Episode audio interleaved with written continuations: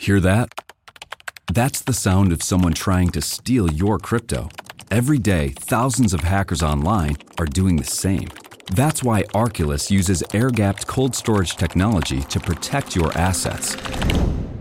Using our keycard and wallet app to form a protective barrier, Arculus insulates you from hackers and puts control of your digital assets back in your hands. Order the first truly air-gapped crypto wallet at Get Arculus dot com.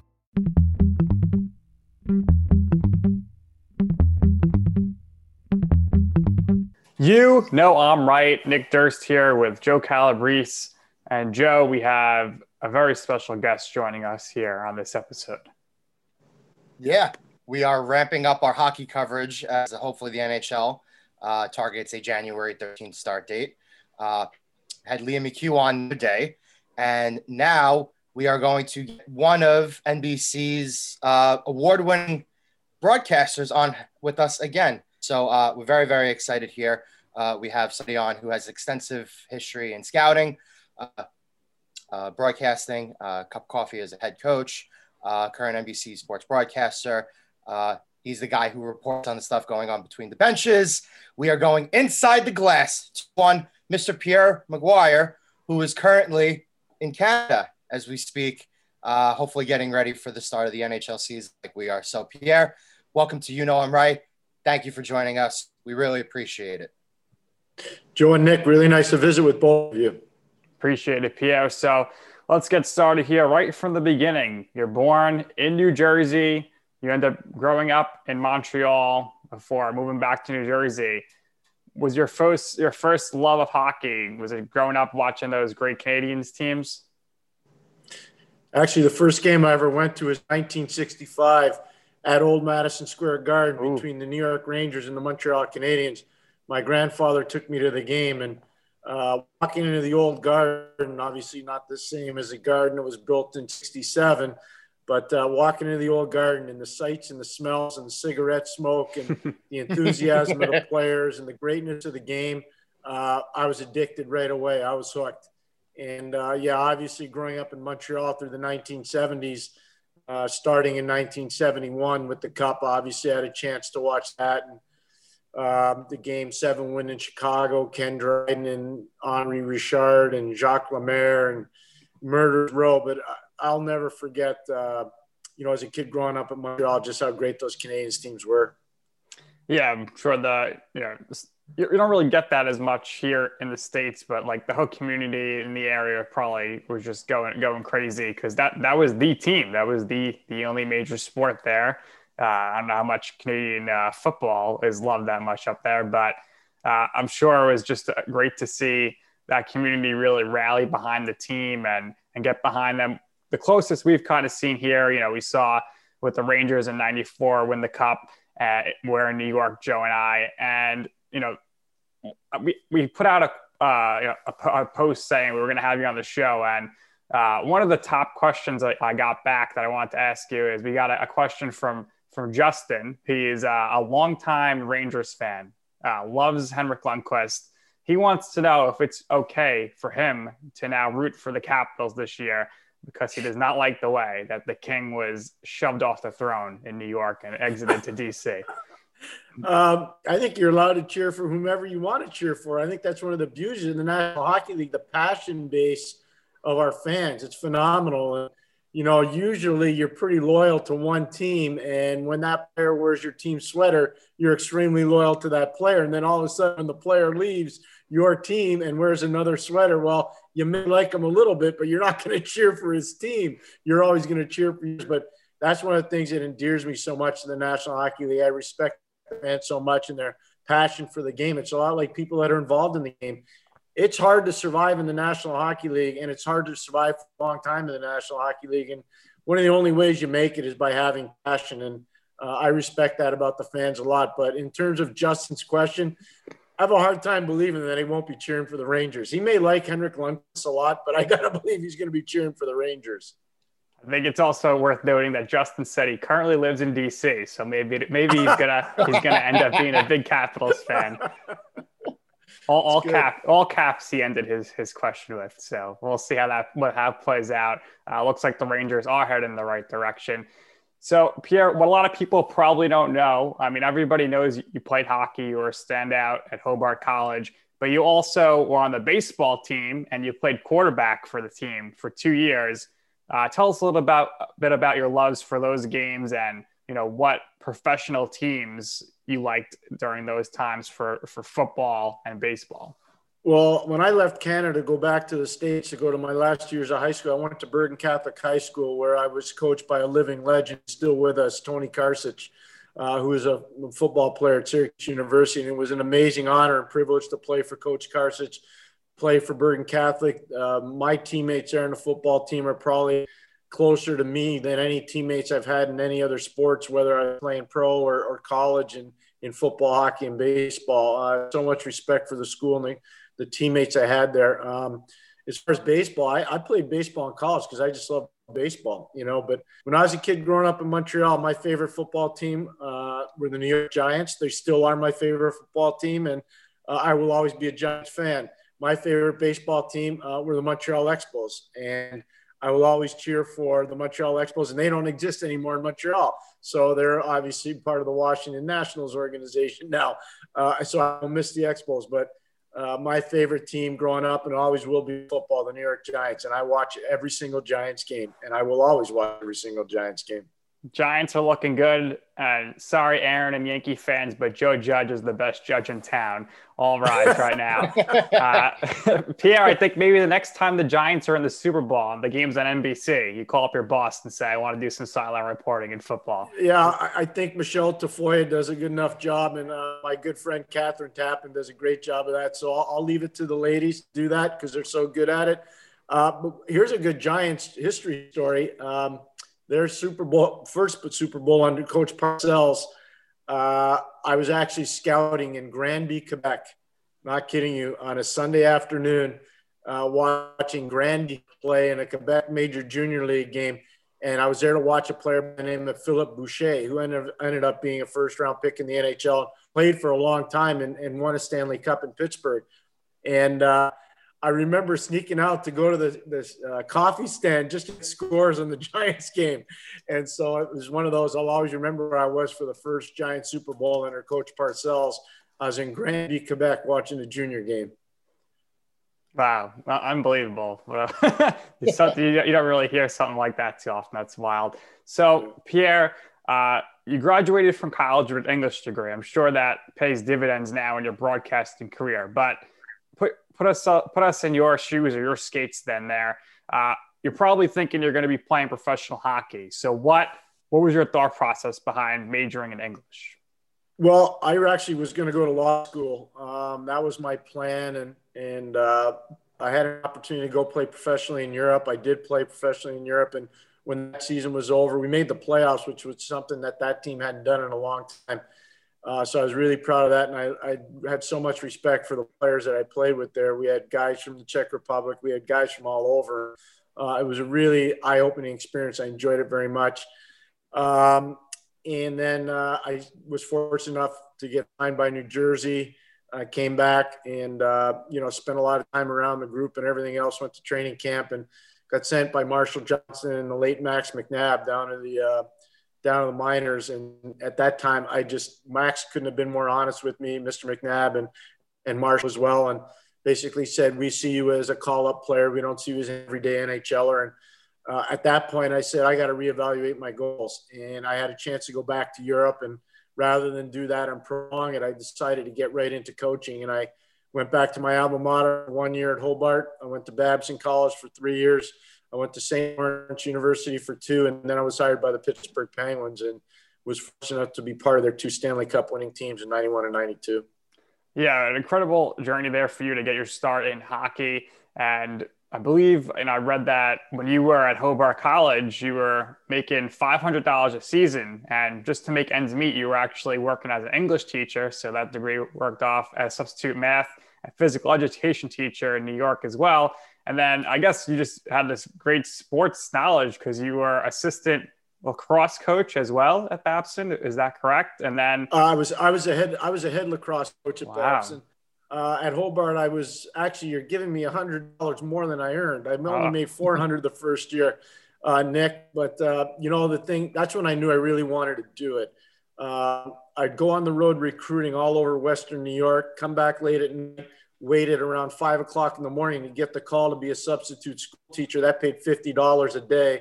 Uh, I would do that uh, until around one o'clock in the afternoon. Then I would come back to the building, get ready for practice, uh, and then go back out on the road again. And, and hopefully the next day get another fifty dollars to be a substitute teacher. But Hobart treated me well, and it got me on the right path to uh, go work for a great man. And Steve Sterling, the old New York Islanders head coach. I worked with Steve for three years, Babson, and uh, really spent a lot of time around the Boston area cultivating recruiting connections and laying the groundwork for what would eventually be, you know, a real long career in hockey.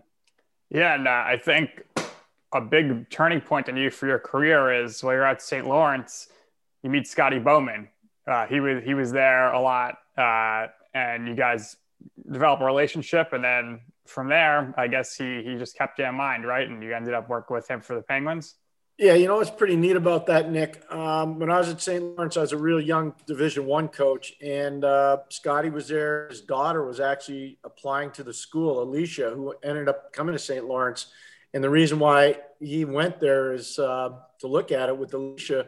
Mike Keenan had worked for Scotty in Buffalo, and Mike Keenan was a Saint Lawrence alum along with Jacques Martin. They both told Scotty their daughter should look at Saint Lawrence. So he made the trek up from Buffalo. It's about a five-hour drive. Looked at the school and came to watch practice while his daughter was in admissions office. And at the end of practice, he came into my office. I was about to get on the bike and ride it. And he said, boy, I loved your practice. He goes, I really enjoyed that. I said, well, thanks a lot. He goes, I'm Scotty Bowman. I said, well, sir, I know who you are and really nice to meet you. And he asked for my phone number. And back then, no cell phone. So I gave him my phone number. And uh, that night he called me up and he said, I've been thinking about it a lot. And if I go back to the National Hockey, he was working on Hockey Night in Canada then. If I go back as a coach, I'd love for you to come with me. And I was like, wow, really? I thought he was messing around with me. And then he almost became Rangers coach and general manager, believe it or not, before Neil Smith went there. And he decided against it. But I could have – he asked me to go with him to New York. And then the next year he went to Pittsburgh, and they hired me the day after he got hired in Pittsburgh. Yeah, so by that we reached the point uh, you're back, you're in the N H L. You've had – Uh, extensive coaching experience all throughout the eighties, right? More than six or seven years of coaching experience in the N H L. Uh, you transition and you become a pro scout. Now, uh, for most people who know their hockey history, uh, those nineties Penguins team, I knew, uh, Jaromír Jágr, Ron Francis, right? Uh, so my question, right, to start now is you're a scout. Uh, you're, you're working more with the scouting department uh, as opposed to being hands-on with, uh, you know, actually coaching on the ice. Uh, who were some of your better finds, and when did you start and realize you had a, a real true uh, fascination for scouting and you really had a, a knack and talent to do this? Well, I think the scouting part goes back to when you're a college coach, Joe, if you really want to know the truth, because you don't have scouting staff. So you got to go out there and find your own players. So, uh, Uh, the art of recruiting is really a, a great groundbreaker in terms of evaluating talent and players and team building. Uh, and you get to do it away from the discretion and, and the media scrutiny uh, of people that, you know, formulate opinions about your team building in about six months rather than giving you an ample opportunity to build your team appropriately. So that's when I kind of knew I really liked that. In terms of the first year in Pittsburgh, um, our first pick was pretty good. Uh, we had the fifth pick overall in the nineteen ninety draft. And I can tell you, I don't even have any notes here. The first pick overall was Owen Nolan. The second pick was Peter Nedved. The third pick was uh, Keith Primo. The fourth pick was Mike Ricci. And the Pittsburgh Penguins were proud to select with the fifth pick, Jaromír Jágr. So I like to think that I played a little bit of a role in that. I was really proud of that. Uh, obviously, Jaromír went on to a great career, but I was an organizational pick. Everybody in the organization couldn't wait to get Jaromír, and we were blessed to have him. Uh, in terms of acquisition at pro level, uh, we turned our whole defense around in one year. So whether it was helping to get uh, Larry Murphy or Peter Taglianetti uh, from Minnesota in a trade that involved Jimmy Johnson and Chris Dahlquist, or making the huge deal with the Hartford Whalers and giving up John Cullen and and uh, Jeff Parker, who was a prospect out of Michigan State, and Zar- the late Zarley Zalapsky to get Ronnie Francis and Grant Jennings and and obviously Alfie Samuelson. So I was proud to say that I was part of that. Um, we made a lot of moves when I was in pitch. We traded our second pick overall in the nineteen ninety draft for Joey Mullen, our second pick in the second round for Joey Mullen. So, I mean, there were a lot of moves, and uh, Craig Patrick was a general manager. He did an amazing job. And Joe, I got to tell you, Nick, same thing. One of the most amazing things about Craig Patrick and his brilliance as a management person, he delegated authority really well. He allowed you to go out and do your job, and he trusted you to do your job. And when he called you and asked for your opinion, he valued your opinion. So he made everybody feel empowered and really an important part of the organization. Yeah, and I, I think uh, that's something you, you don't really see as much anymore. And I think that that's definitely key. You mentioned Jágr. So let's give you all the credit for scouting him and, uh, and picking him. So, I mean, I, I don't know how much, uh, you know, Czech Hockey League you're watching this year and, you know, watching, uh, you know, the Czech Extraliga with Jaromír Jágr. But at forty-eight years old, do you think if if given the opportunity, he could still contribute maybe as a fourth liner in the, in the, the National Hockey League? I think Jaromír still plays as a depth player in the National Hockey League. He wouldn't be the Jaromír Jágr that everybody knew as a goal-scoring phenom and a playmaking marvel and magician.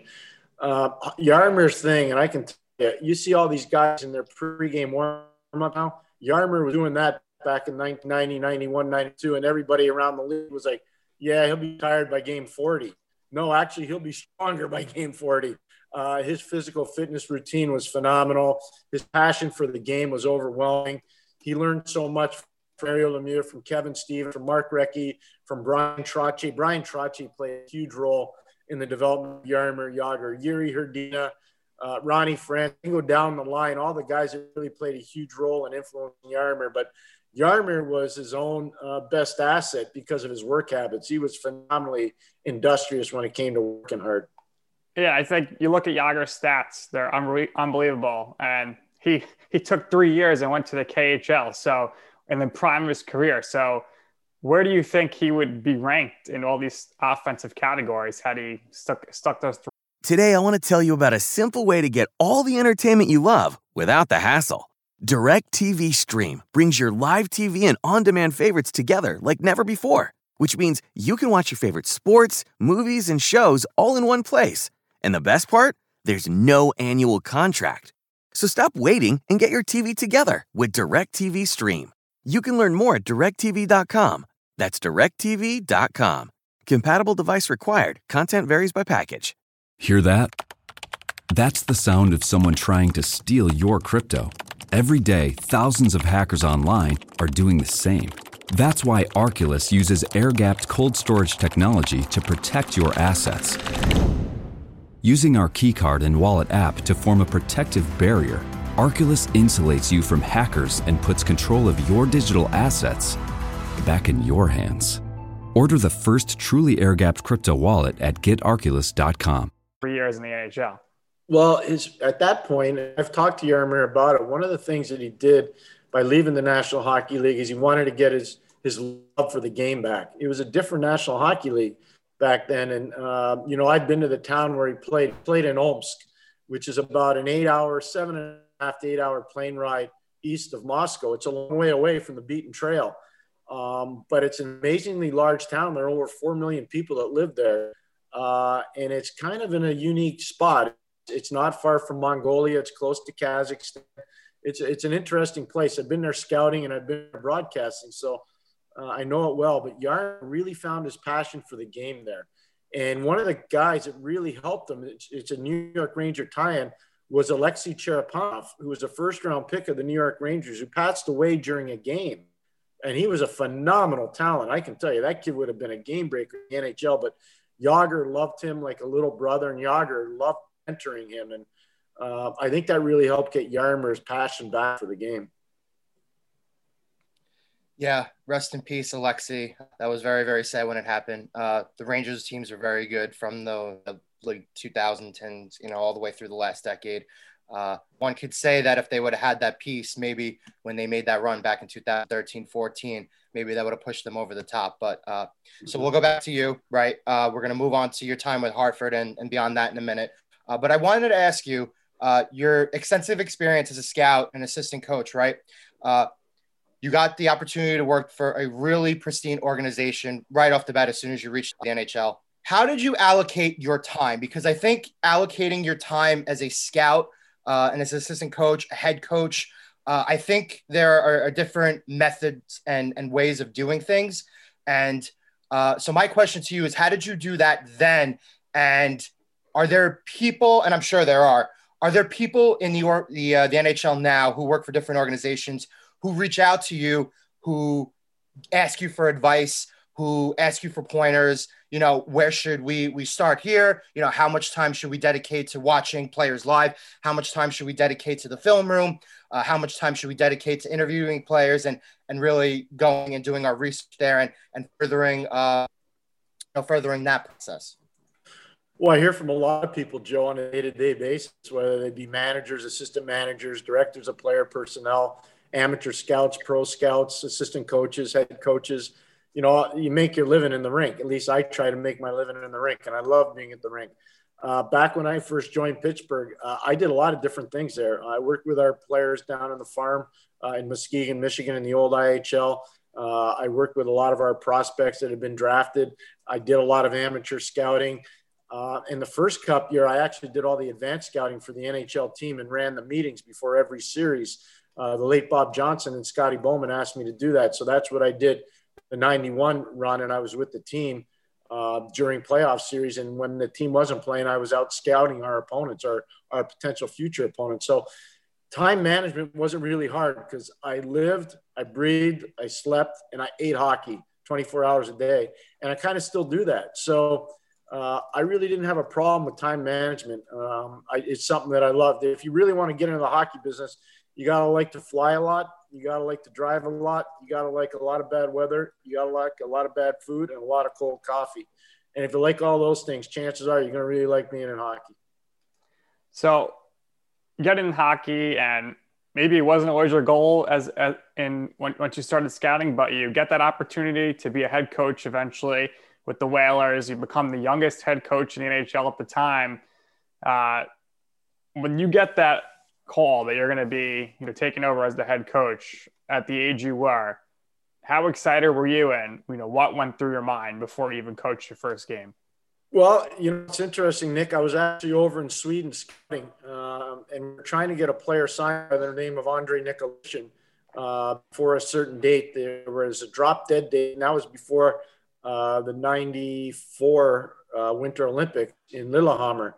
So I was over scouting in Sweden and Finland uh, and in Germany, believe it or not. And I got a call on the tail end of my trip uh, from the Whalers, and they said, please come back. We're going to make a coaching change and a management change, and we want you to come back and coach.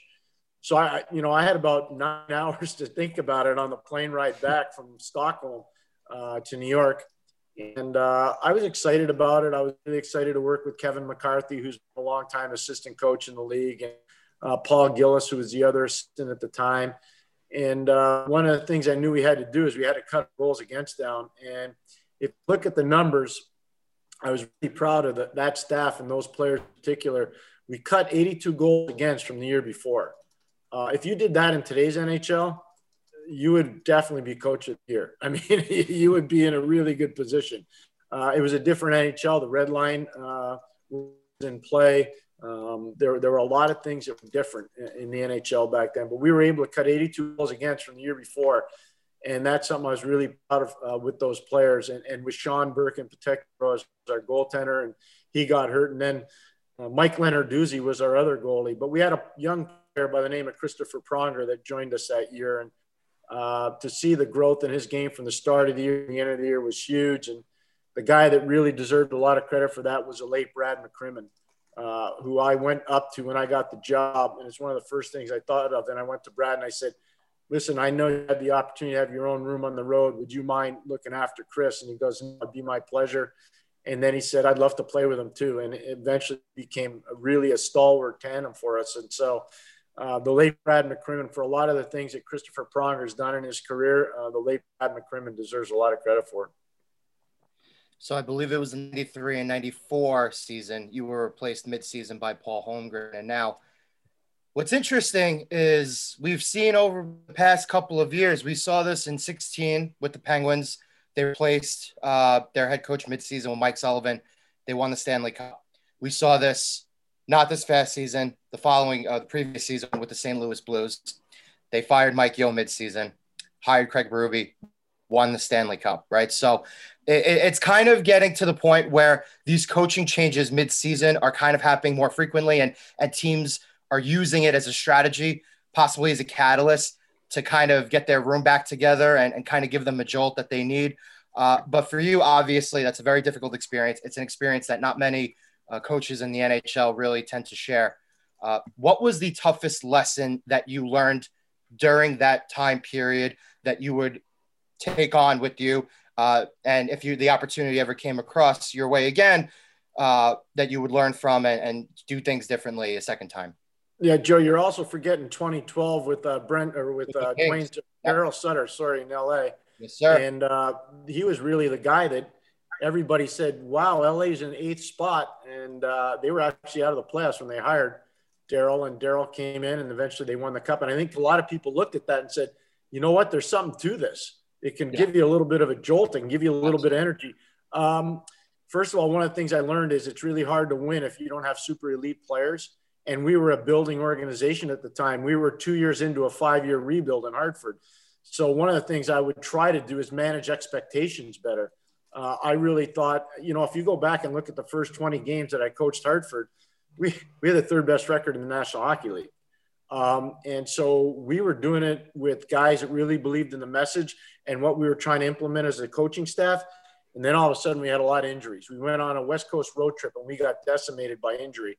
And that's where the reels started to fall off.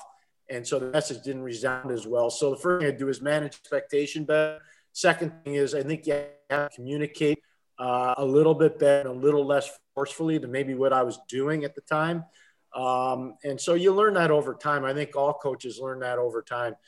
But the biggest thing I think is just managing expectation a little bit better. And I think if we had done that, we would have grown the brand better as a coaching staff and as an organization.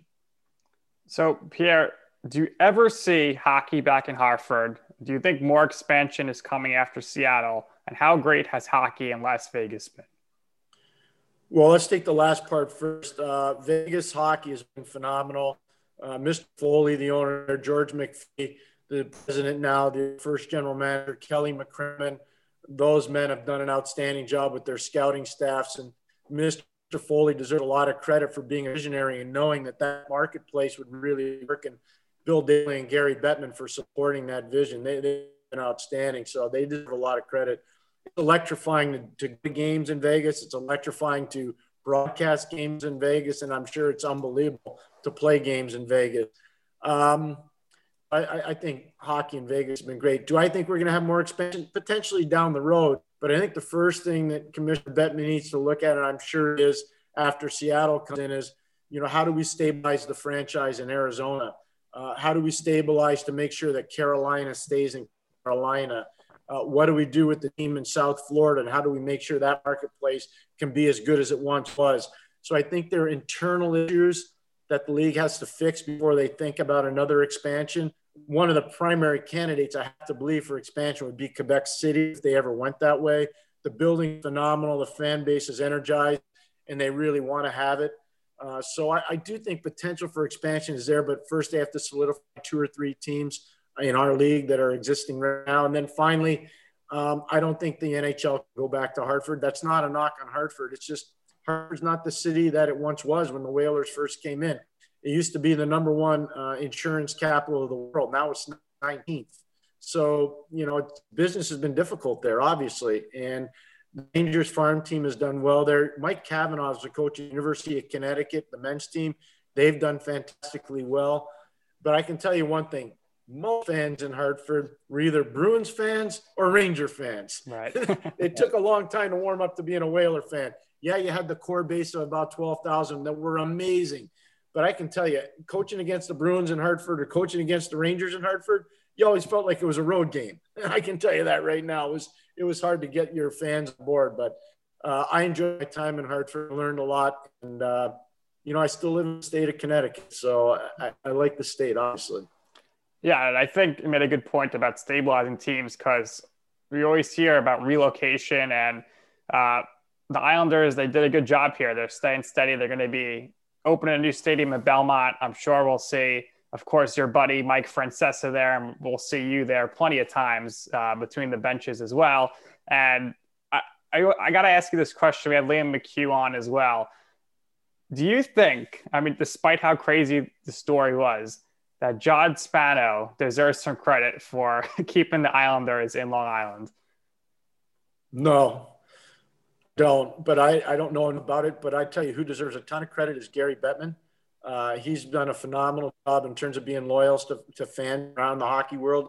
I don't think people realize what he's done uh, with the Canadian Assistance Program, the revenue sharing around the league, uh, to keep less established franchises in their marketplaces, to give them an opportunity to build. Uh, one of them glowingly, I tell you, is Nashville.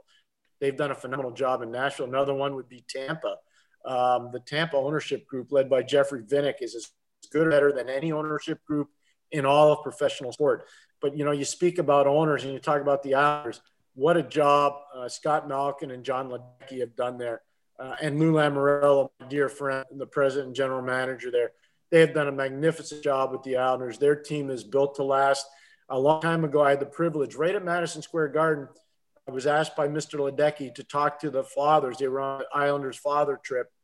So they came into our studio, uh, Nick and, and Joe, and I said, uh, if the Islanders were a stock, I would buy them, because you could see this five years ago that it was really starting to fester and grow in a positive way. But I think Mister Malkin and Mister Ledecky have done an amazing job as owners there. Uh, the building's going to be beautiful. The Islander fans are going to be jumping for joy. They're going to be so excited. Yes, yes, yes. I can't wait to hear that uh, when I go to games there. And, uh, they've got a man that's a hockey icon in Lou Lamoriello running the franchise. So they're in a really good spot. So after Hartford, you are a scout and an assistant co- coach for the Senators. You end up becoming the inaugural head coach for the E C H L's Baton Rouge Kingfish. And you then exercise an escape clause in your contract to become a radio analyst for C J A D S, broadcast of Montreal Canadiens games.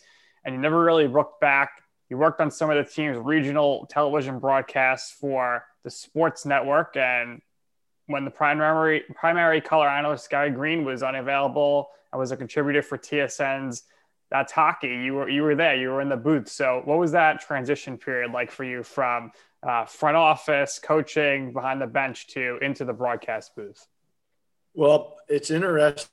I got into the broadcast business. I was coach, as you said, down in the East Coast Hockey League. It was Saint Louis Blues farm team at the time. And Mike Keenan and Bob Berry asked me to go down there and run it. And I said, with pleasure. And I really enjoyed it in there. The hockey, we had amazing fans. I think we had six to eight thousand people a game. It was really great. We had some players. One of them, Shane Knighty, eventually made the National Hockey League. I was really proud of Shane. But we had a lot of guys move up and play in the American League, the old I H L. Uh, Blaine, Ma- Blair Manning, excuse me, Alan Sierwa, really good kids. I remember them all. I really enjoyed working with them. And that was a great year. I loved that year.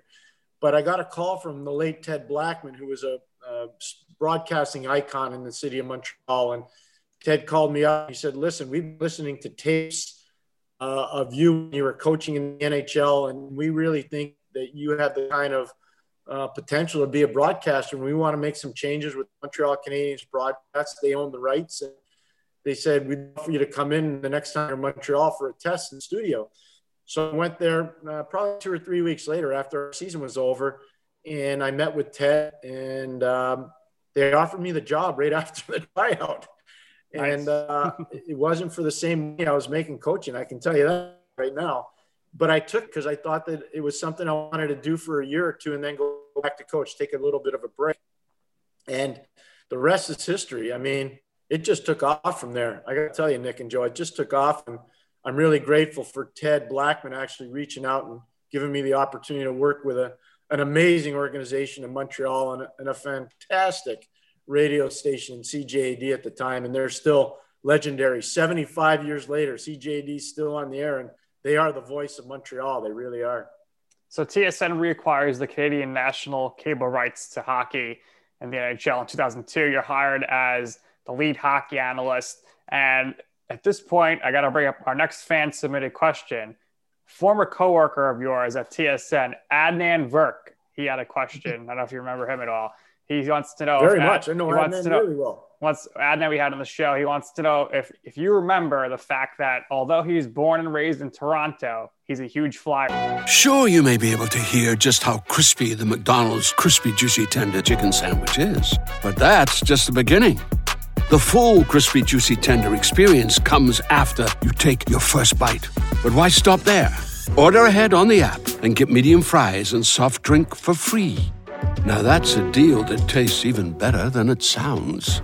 Valid eight thirty to nine nineteen, ten eleven to ten thirty-one, and eleven twenty-two to twelve twelve twenty-one. Valid one time per week. McDonald's app download and registration required. Sure, you may be able to hear just how crispy the McDonald's crispy juicy tender chicken sandwich is. But that's just the beginning. The full crispy juicy tender experience comes after you take your first bite. But why stop there? Order ahead on the app and get medium fries and soft drink for free. Now that's a deal that tastes even better than it sounds. Valid eight thirty to nine nineteen, ten eleven to ten thirty-one, and eleven twenty-two to twelve twelve twenty-one. Valid one time per week. McDonald's app download and registration required. Fan, and what your thoughts were when you found out about that?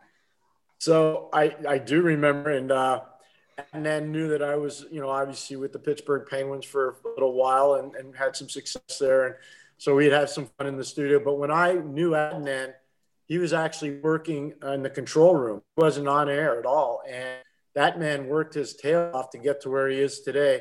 Uh, and he's a professional. He's really good at what he does. And uh, I haven't seen Adnan in a while. I see him on the air, but I haven't seen him in a while. And um, he cut, like I can tell you right now, one of the keys for when you're working on hockey broadcasts are the people that cut your tape. And if, if, if you have real good tape cutters, you got a chance to be really good on the air. And he was outstanding at what he did uh, in the video room before he became on-air presence. So I'll always remember Adnan for everything he did to help all of us T S N at the time, which was a real cutting-edge show. And a lot of what you see on T V today, that all started at T S N way back in the early two thousands. So we've now reached the T S N portion of your career journey, and it would be remiss to not mention all of the phenomenal people uh, that you got to spend time with and got to call your colleagues and got to work with, right? So now we've reached the point where I'm going to ask you about legends like Gord Miller and Bob McKenzie and yep. what those men have meant to you and your career and what kind of uh, professional advice or tidbits and nuggets that they've given you uh, through the years that have strengthened your talents and made you a better broadcaster. Um, first of all, those guys aren't just colleagues. They're amazingly close and very personal friends. Uh, Dave Hodge would be another person from T S N. James Duffy would be another person. Uh, Chris Cuthbert, who's now moved on to Rogers Sportsnet, he would be another. Uh, but these are iconic figures in Canadian broadcasting and in hockey broadcasting in general. Um, I'm so proud to say that I worked at that company. I still do a lot of work for them at trade deadline. I still do a lot of work for them free agent frenzy time. And I do a lot of tele radio work for them across Canada. So I still am part of them. Um, but Bob and Gordon in particular are dear, dear friends, Joe. And the number one lesson I got from uh, Bob McKenzie, don't be first, be right. And that was something that I will always remember and cherish. And from Gord Miller, make sure you're the most prepared person for every single broadcast that you do.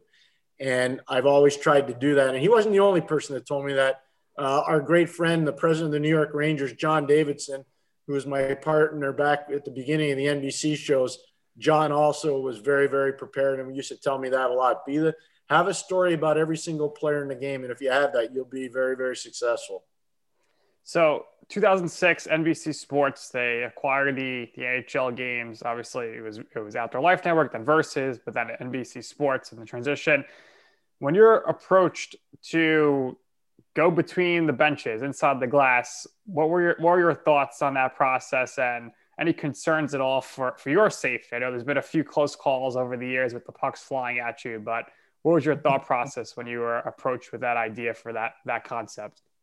Well, Nick, it's pretty interesting you would ask that. First of all, in two thousand four, during the Tampa-Calgary Stanley Cup Final, I was sitting on a, on a studio uh, riser with Bob McKenzie and Gord Miller doing hits, pregame hits back to Canada, because uh, obviously the Calgary story was a substantial story. This before Game five, and uh, Sam Flood, executive producer and T V genius at N B C, uh, came up to me and he said, "Hey, we really like your work. Would you be interested, or do you think you could broadcast the game from between the benches?"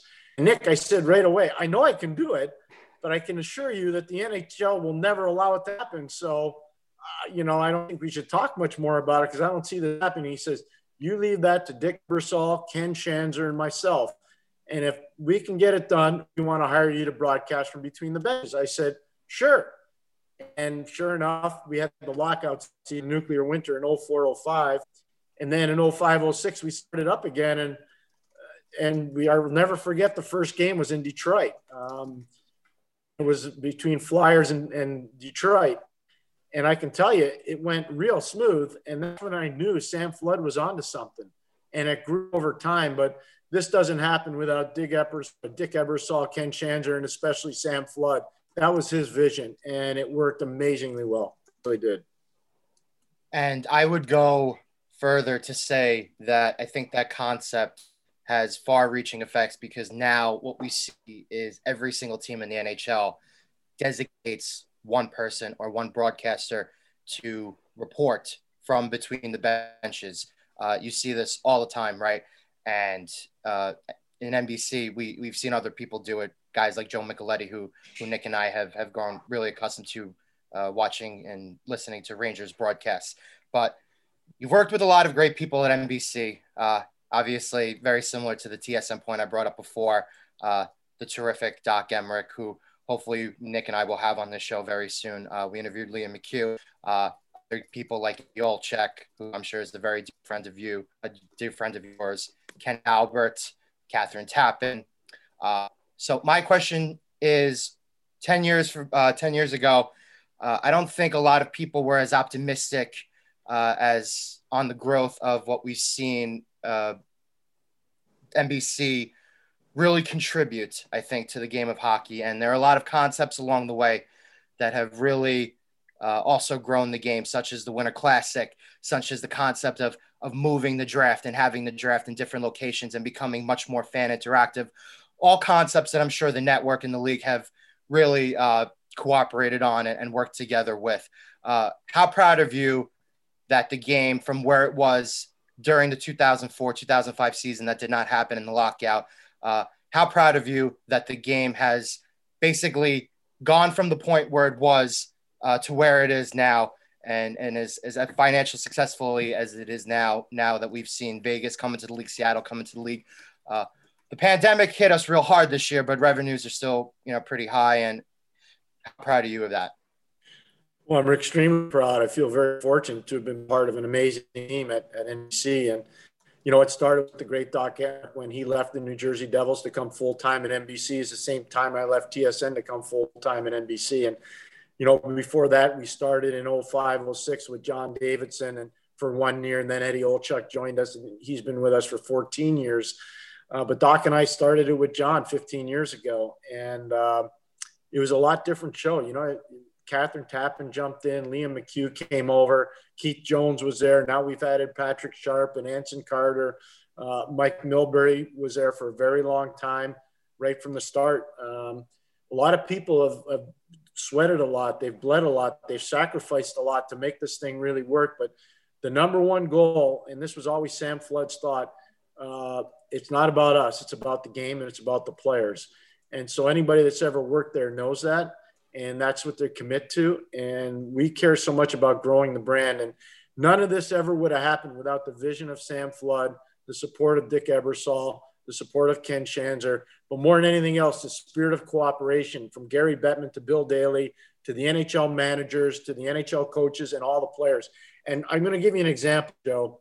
two thousand seven, Anaheim played in the Stanley Cup final against Ottawa. And there was no inside the glass position in Anaheim. And Sam Flood and I, early in the morning, uh, before game one, I believe, went to see Brian Burke, who was working out in the Anaheim Ducks dressing room at the time. And we said, listen, we, we need to have a place to work. And Brian goes, well, I hired Pierre in Ottawa or in Hartford. I have no problem with it. He can broadcast from the end of our bench. And so to show you how the position had grown, Brian Burke gave us the ability to broadcast Stanley Cup final games on his bench, right next to his trainers and coaches and right behind his players. And that's when I knew the thing was going to work. So Brian Burke deserves a lot of credit for that too. So the spirit of cooperation amongst the National Hockey League and the people at N B C is what really helped grow this whole thing. Yeah, that's uh, that's absolutely incredible. And, you know, a big event that wouldn't happen without Gary Bettman or the execs at N B C is obviously the Winter Classic and now the Stadium Series. So for you personally, what was your favorite outdoor game you got to work, you know, taking into account, uh, you know, who's playing, what the stadium is, and also what was the, the coldest you've been at one of those? Uh, well, the coldest is easy. Uh, Detroit, Chicago, I can tell you, it was oh nine. I was doing the World Junior in Ottawa. I flew in the morning of the game from Ottawa on January the first to do the game at Wrigley Field. Uh, back then I skated and I didn't have any socks on. Uh, so I skated without my socks on, my skates, and on the ice in the warm-up. So you start to get a little lather and a little sweat. It was cold and it was windy, and that's a game where Pavel Datsyuk was blowing right to the Chicago Blackhawk defense. And I said, that's a wind-aided goal. Datsyuk just got blown right through the defense. And it really was amazing to witness. Um, but I got back on the plane to go back to Ottawa to do the quarterfinal games of the World Junior with Gord Miller. My feet were so cold, I started losing toenails. That's how cold I was. So that's the coldest one. twenty, uh, I'm in two thousand nine in Chicago. So the coldest I've ever been. In terms of games, they've all been phenomenal. Uh, just amazing. Um, I can't even begin to tell you just how special it is to do every single outdoor game, whether it be at Yankee Stadium or, or in Pittsburgh at Heinz Field. Uh, being at Wrigley Field, uh, you know, there's just, there's so many, Foxborough, Montreal, and, and Boston. I'll never forget that one. So they're all really good. Rangers playing Floyd down at the Citizen Bank Park. That was awesome. So I can't pick one, but I can tell you the one I was the coldest, and that was in Chicago. Yeah. So I, I, me personally, the, I went to the Citizens Bank one for Philly Rangers, and Uh, I, I couldn't believe it started snowing. I thought I thought uh, Bridgestone manufactured the snow just to have a great visual there. It was so cold. My two contacts popped out. I couldn't see anything, and uh, it was it was it was an amazing experience. So obviously, those are like awesome Stanley Cups. You've done so many. Of course, you did Winter Olympics two thousand fourteen. You're right there. T J Oshie, amazing performance, and uh, just unbelievable there. Now, we're hearing some rumors here with uh, a potential new C B A. We might see the return of N H L players in the next Winter Olympics. Do you think that would be – I think obviously it would be good for the sport, but do you think that would be a good thing for the National Hockey League? And obviously it would be a good thing for N B C, but where do you see that playing out, and what is your hopes when it comes to the Winter Olympics and National Hockey League? Well, Nick, I sure hope that we're going to have N H L players at the Olympics. Uh, it's the most amazing thing. Um, you know, I've had the privilege of doing two Summer Olympics and the, the Winter Olympics since two thousand two. So lots of different Winter Olympics. And it's just, it's an amazingly special honor uh, and a privilege that you should never take for granted when you're involved in the Olympics. And I don't. Um, I'm glad, and I hope we do have players in Beijing. Um, in twenty twenty-two, that would be fantastic. Uh, I think the biggest thing is the players want to play, Nick. Um, the players were disappointed they didn't go to Korea. Uh, I was there. Um, I really enjoyed being in Korea. The Korean fans were amazing. The hockey was good, but it wasn't the caliber of the best N H L players. It was probably equivalent to elite American Hockey League level, but everybody was about the same. We had a great gold medal game between Germany and Russia, and obviously the Russians won on a late goal. Um, but that being said, I really hope the N H L back and in Beijing, and I believe they will be. Yeah, obviously, I think without the N H L players, uh, Russia, or obviously not Olympics, they weren't called Russia, but they have an unfair advantage when it comes to the, the Olympic Games. I want to talk about your experience doing water polo in the in the Summer Games, though. Are we going to see you back there next summer? I hope so. And also, what was your thought process when N B C approached you and said, hey, we'd like you to be a reporter for water polo? Well, I love the sport, number one. Number two, I respect the athletes so much. Um, Maggie Steffens is probably the Wayne Gretzky of women's water polo. She's a phenomenal athlete. She just graduated from Stanford a couple of years ago. Um, I had the privilege of watching her grow up. She was just going to be a freshman at Stanford when she won gold in London, and she was off the charts great.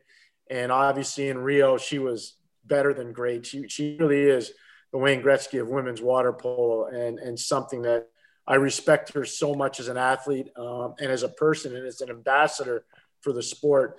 The American women are so much, so much better than most of the teams they play. Um, it's phenomenal to watch their athleticism and, and power and strength.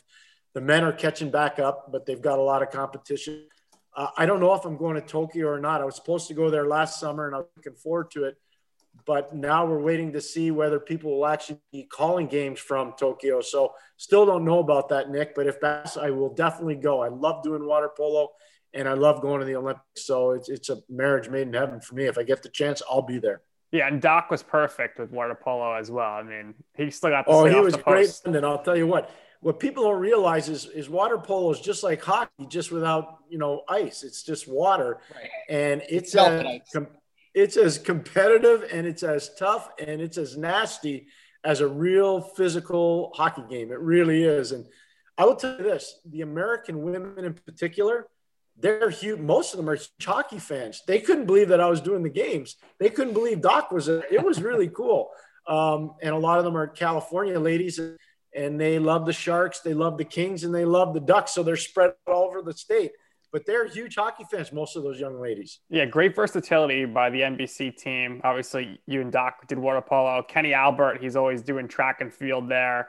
And, of course, Liam is, is hosting, and everybody else just, just transitioning over. So it's really a great the versatility there that the whole team has the, from the broadcast perspective.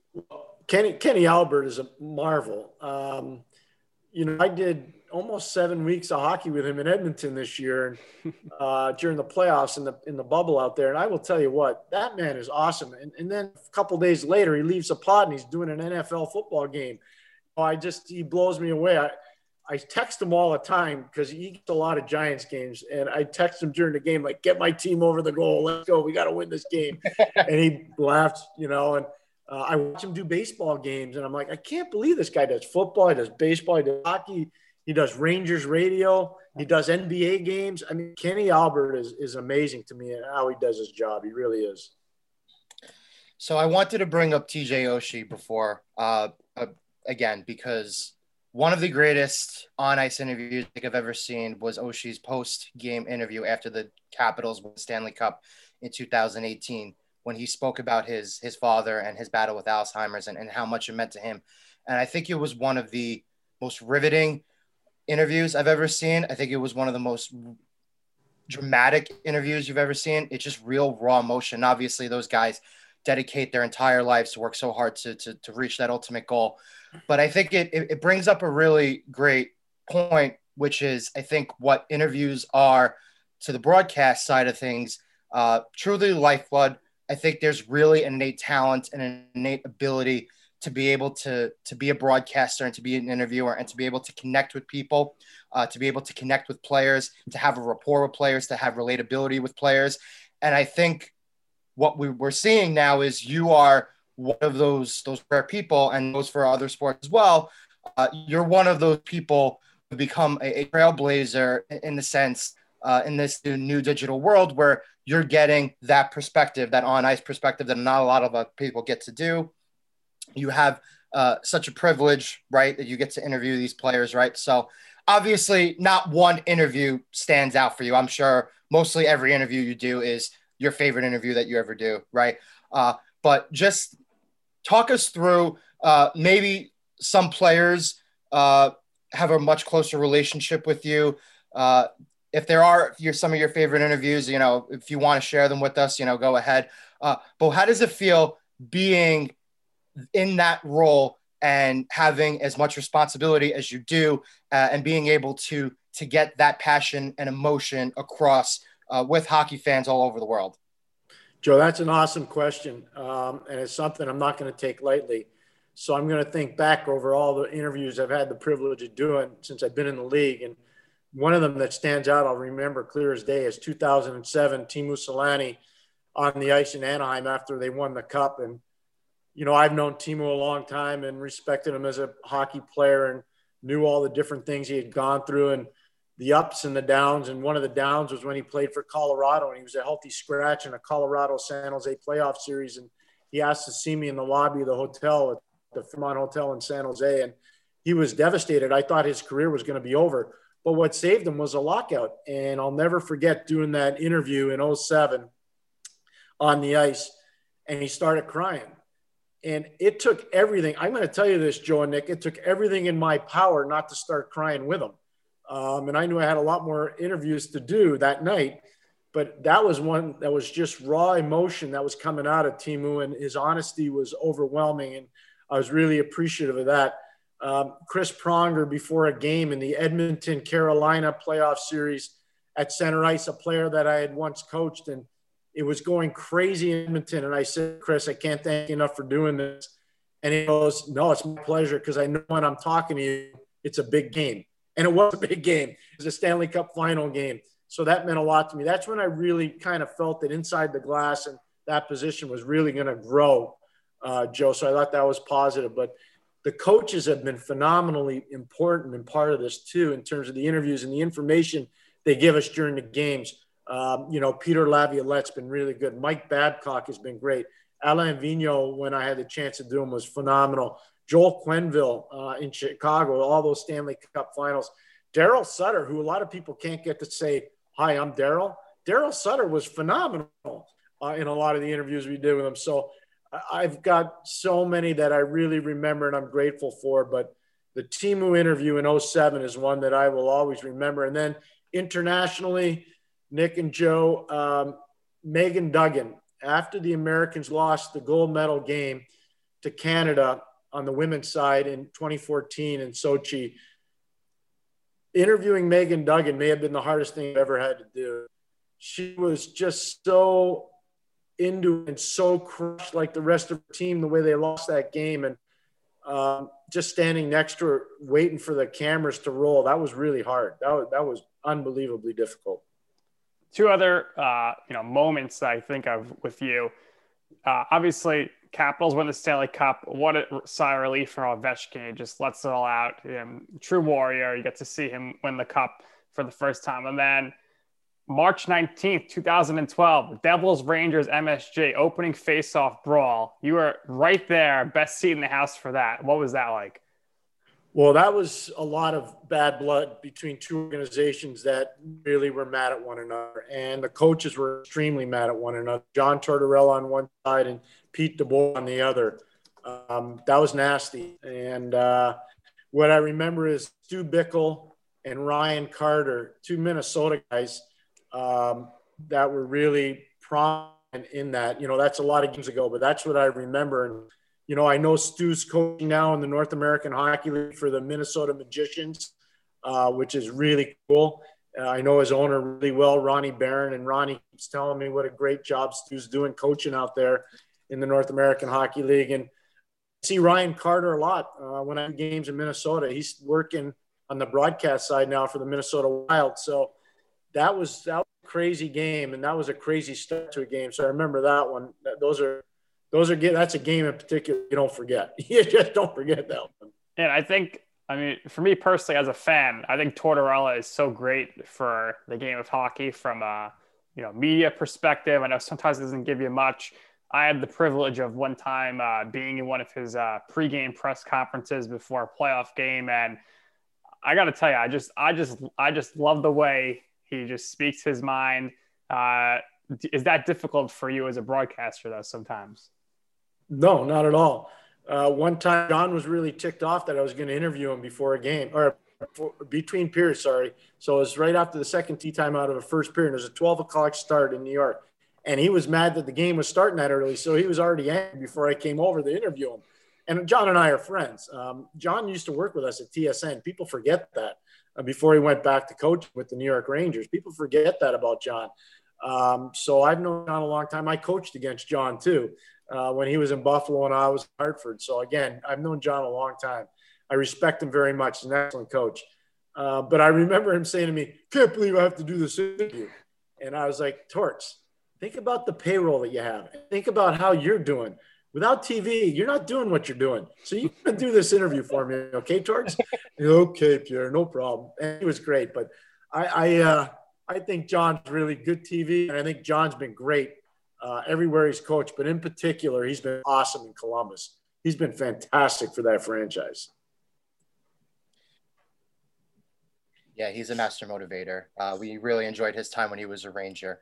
Uh, so let's get into some fun things now, right? So uh, I wanted to talk to you about, in particular, uh, potential rule changes or tweaks to the game uh, that always seem to come up, uh, never get seem to pass, but always kind of seem to stay uh, kind of on the radar, right? Uh, you are a big advocate for uh, partial visors in the game, and obviously that makes sense given the the research and the advancements that we see now. Obviously, first and foremost, the health and safety of the players are very important. Head injuries are becoming an increasingly difficult part of the game.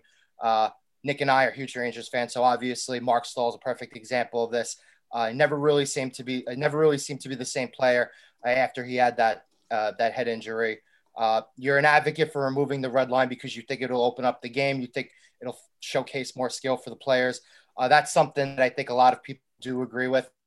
Me personally, I absolutely hate the delay of game, right? I hate the player inadvertently putting the puck over the boards. It's a delay of game penalty. Uh, if anything, I should be on, it should be on the second infraction. That's my personal opinion. I'm sure Nick has his personal opinions. So, uh, so now we're in the fun part, right? So if you could continue to tweak the game and change certain rules because you think that they would better the game of hockey, uh, what other things would you change? Um, I get rid of the trapezoid because I want the goaltenders to play the puck as much as possible. Uh, with the red line out, it's not, and without zero, with zero tolerance and obstruction, uh, it's easier to generate a forecheck now. So if the goalies are going back to handle the puck, they're going to make more mistakes than defensemen. That's going to lead to more offense and more sustained offense. So I want the trapezoid out, number one. That would be, I think, a really important new rule, um, and it would help manufacture more offense.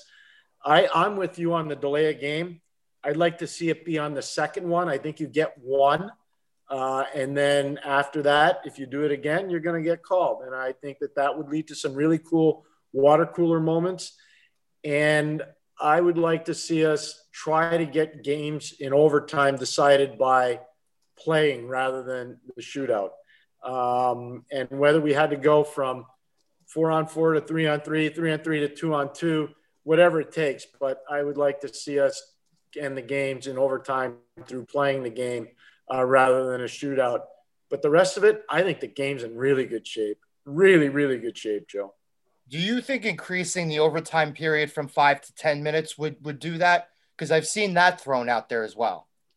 It, it would. I believe you're right about that. But here's the one problem on that. Let's just say a team's playing its third game in three nights and they've already played in their previous two games overtime. Um, you're talking about the risk for injury, and I, I don't think any coach or manager wants to expose their players to that much injury p- potential. Um, so that's the one thing that would make me hesitant on that.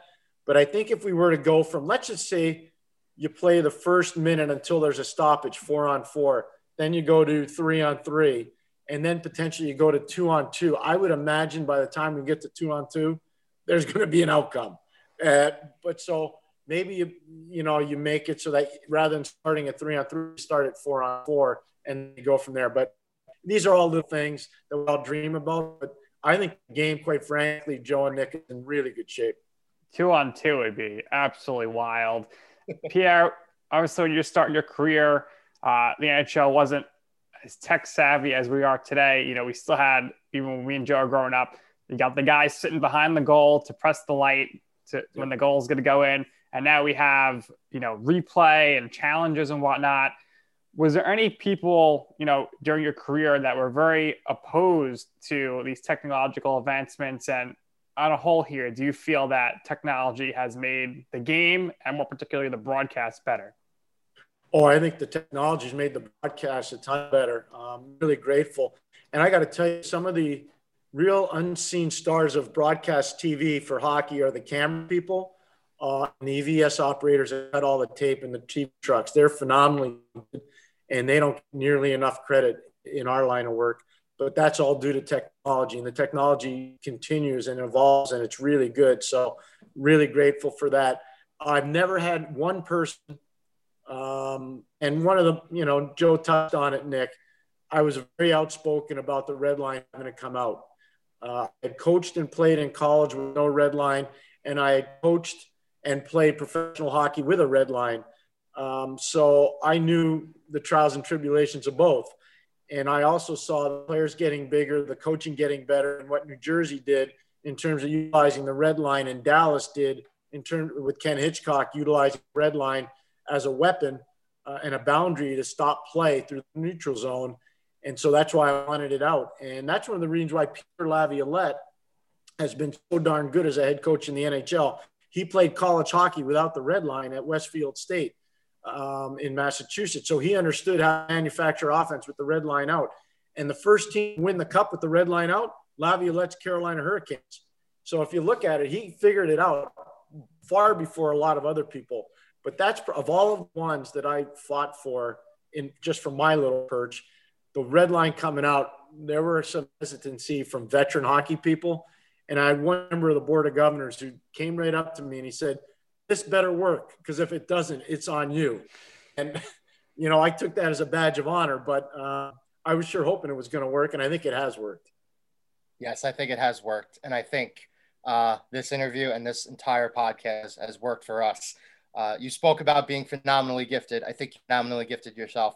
Uh, I think Uh, you know, some people, every now and then I hear some criticisms of you, uh, uh, but I think you are so remarkably intelligent. I think there's no other person out there who truly understands the game on both a micro and a macro level like you do. Uh, I think your work is phenomenal. Um, Nick and I are really, really appreciative that you were able to do this with us today. Uh, so what we do is we always give our guests the last words. Uh, we always give them the opportunity to share whatever they want, to promote whatever they want.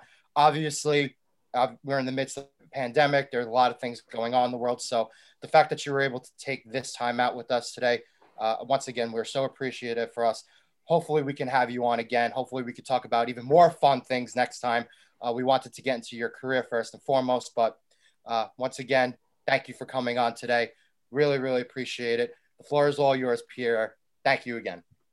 Well, first of all, Joe and Nick, I'm really grateful for being on. Um, I always look at every interview opportunity as a chance to help grow the game. And if I can help in any little way, I want to do that, number one. So I'm grateful for you having me on. Number two, I love talking hockey.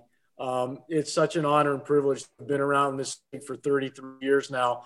Uh, and it's something you got to earn every single day. So I'm really grateful for that opportunity to continue to learn about players and about strategies and about coaches and about broadcasting. So you never think that you've got it finished, because you you just when you think you got it figured out, you don't. And so I always pursue every day trying to learn something new. Um, but to me, the biggest thing I got to tell you is, is that I think your New York Rangers, now that I have the last word, are on such a proper track. And I'm so excited about it, Joe and Nick. Yeah, hold that up with pride. I agree with you, Joe. Um, when they did this, when they had the foresight to do this, um, and I, I respect Glenn Sather so much. Uh, Glenn and I have known each other a long time, and, and I really appreciate what he's done in, in hockey. When they decided to do this in New York with the rebuild, it wasn't easy, but you could see what they were doing. And man, oh man, have they hit it right. This team is going to be so good for so long. And John Davidson being there to stabilize things with the brilliant management group that they have there, and a really good young head coach in David Quinn, who I've known forever. David used to work hockey camps uh, with me, so I've known David a long time. Really, really like him. Adding Jacques Martin, the coaching staff there, is really going to help defensively. So my my last word, I guess, is I can't wait to watch Ranger games. I think the Rangers are going to be a tough one to watch. I just can't wait to watch them. All right, Pierre, that's excellent. Hopefully we see you, Eddie, and who knows, maybe Kenny Albert, Mike Tirico back on our T Vs real soon in the start of uh, twenty twenty-one for some hockey. And for our sake, me and you, let's hope for the best with the Giants here, N F C East Championship, and uh, yeah. we'll, uh, we'll, we'll take it from there. But we really appreciate it. So for our very special guest, Pierre McGuire, and for Joe Calabrese, I'm Nick Durst, and this has been You Know Um, right.